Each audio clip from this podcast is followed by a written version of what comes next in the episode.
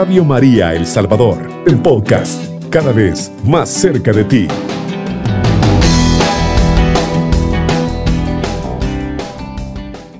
En aquellos días, dijo Jesús, por eso les digo, que no anden angustiados por la comida y la bebida para conservar la vida o por la ropa para cubrir el cuerpo. No vale más la vida que el alimento y el cuerpo más que la ropa. Miren las aves del cielo, no siembran, ni cosechan, ni recogen en graneros, y sin embargo el Padre del cielo las alimenta. ¿No valen ustedes más que ellas? ¿Quién de ustedes puede, por mucho que se inquiete, prolongar un poco su vida? ¿Por qué se angustian por la vestimenta?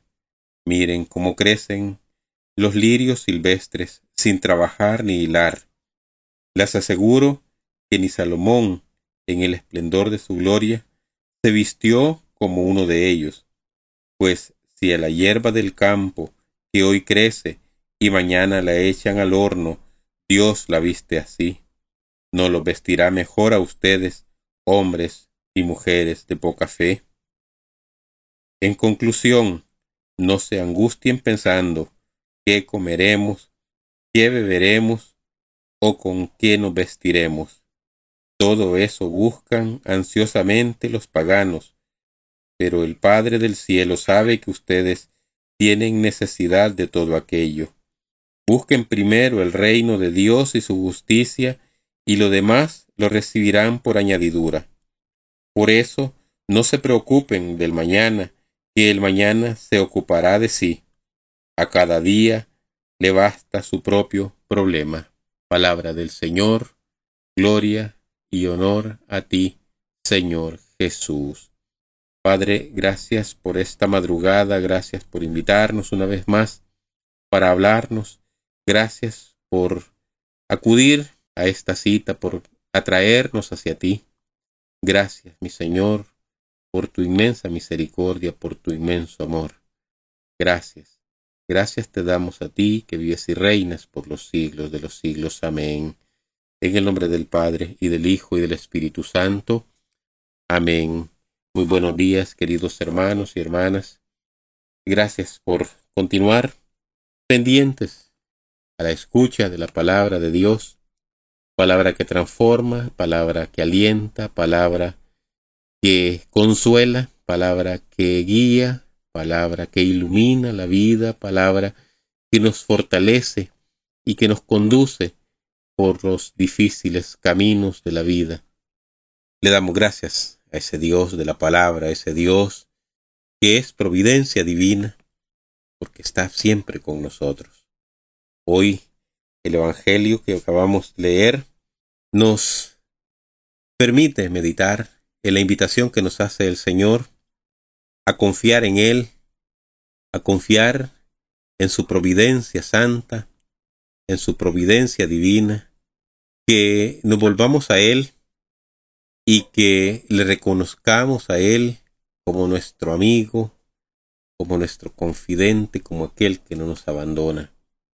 Porque Dios nos ama y nos guía, y guía nuestros pasos con amor de Padre y de madre. El problema, queridos hermanos y hermanas, es que nosotros con frecuencia no nos queremos dejar guiar por Él y queremos ser libres a nuestra manera, y entonces surgen dificultades, pues nos fabricamos nuestra propia felicidad lejos de Dios. La libertad humana mal usada es un gran obstáculo para que toda la creación pueda ir con seguridad y suavidad hacia Dios. Como decía un autor, el gran escándalo de la creación no es el sufrimiento, sino la libertad. El hombre puede decir que se haga la voluntad de Dios o que no se haga. La libertad puede dar origen al infierno o puede dar origen al paraíso en nosotros.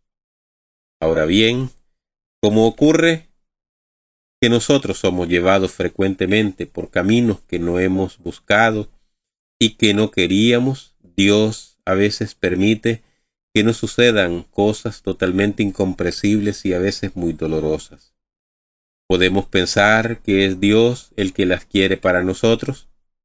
Digamos que muchas cosas nos suceden sin que Dios las quiera, pero las permite para nuestro bien, como nos indica Romanos capítulo 8, versículo 28.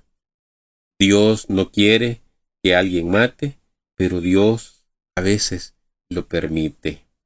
Dios no quiere que alguien tenga un accidente por imprudencia, pero Dios respeta nuestra libertad de que eh, a veces manejemos a alta velocidad, que descuidemos nuestra vida, que descuidemos nuestro cuerpo, que seamos irresponsables con nuestras acciones. Él no nos obliga, Él respeta nuestra libertad, Él deja que nosotros seamos los que conducimos nuestra vida y en esa conducción de nuestra vida podemos ir a Él o podemos alejarnos de Él. Pero Dios siempre nos respetará. Dios siempre eh, pondrá hacia sí mismo ese límite que es el derecho de nosotros a decidir lo que vamos a hacer. Él no violentará nunca nuestra libertad. Sin embargo, Él siempre está dispuesto a escucharnos, siempre está dispuesto a atender nuestra súplica. Y como nos dice el Evangelio, Él siempre nos dará lo mejor. A veces nosotros queremos decidir por nosotros mismos, alejados de Él, y alejados de Él siempre vamos a elegir lo que no nos conviene de cara a nuestra salvación. Él espera y desea que nosotros optemos siempre por Él. Que esa libertad que Él ha ganado para nosotros, esa libertad que Él nos ha concedido, esa libertad que Él nos ha regalado, la utilicemos bien y que nos volvamos a Él, que confiemos en Él, sabiendo que Él siempre nos dará lo mejor. Nosotros queremos tener salud, trabajo, Queremos tener dinero y todas las comodidades necesarias para vivir bien. Y Dios, a veces, sin culpa de nadie, rompe nuestros esquemas y permite las enfermedades o las catástrofes naturales o los accidentes de los que nadie es culpable. Él permite a veces que sucedan cosas en nuestra vida para llamarnos la atención, para que nos volvamos a Él porque si Él alimenta, porque si Él da lo mejor a las flores, si Él da lo mejor a los animales del campo, cuanto más nos dice el Evangelio, nos dará a nosotros, sabiendo que somos lo mejor de su creación. Él quiere lo mejor para nosotros y por eso está pendiente siempre de nosotros.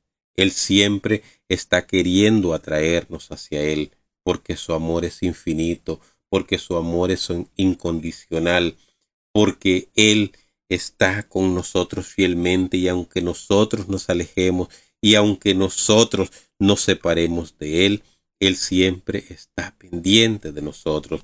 Él siempre está esperando que nosotros nos volvamos a Él y nos seduce, y nos seduce con las aves del campo, y nos seduce con la belleza de las flores, y nos seduce con su amor y nos seduce con las palabras hermosas que nos dicen nuestros amigos, que nos dicen nuestros familiares y nos seduce con la alimentación que nos concede y nos seduce con el vestido y nos seduce con la vivienda y nos seduce con nuestros hijos, con nuestras hijas, con nuestra familia.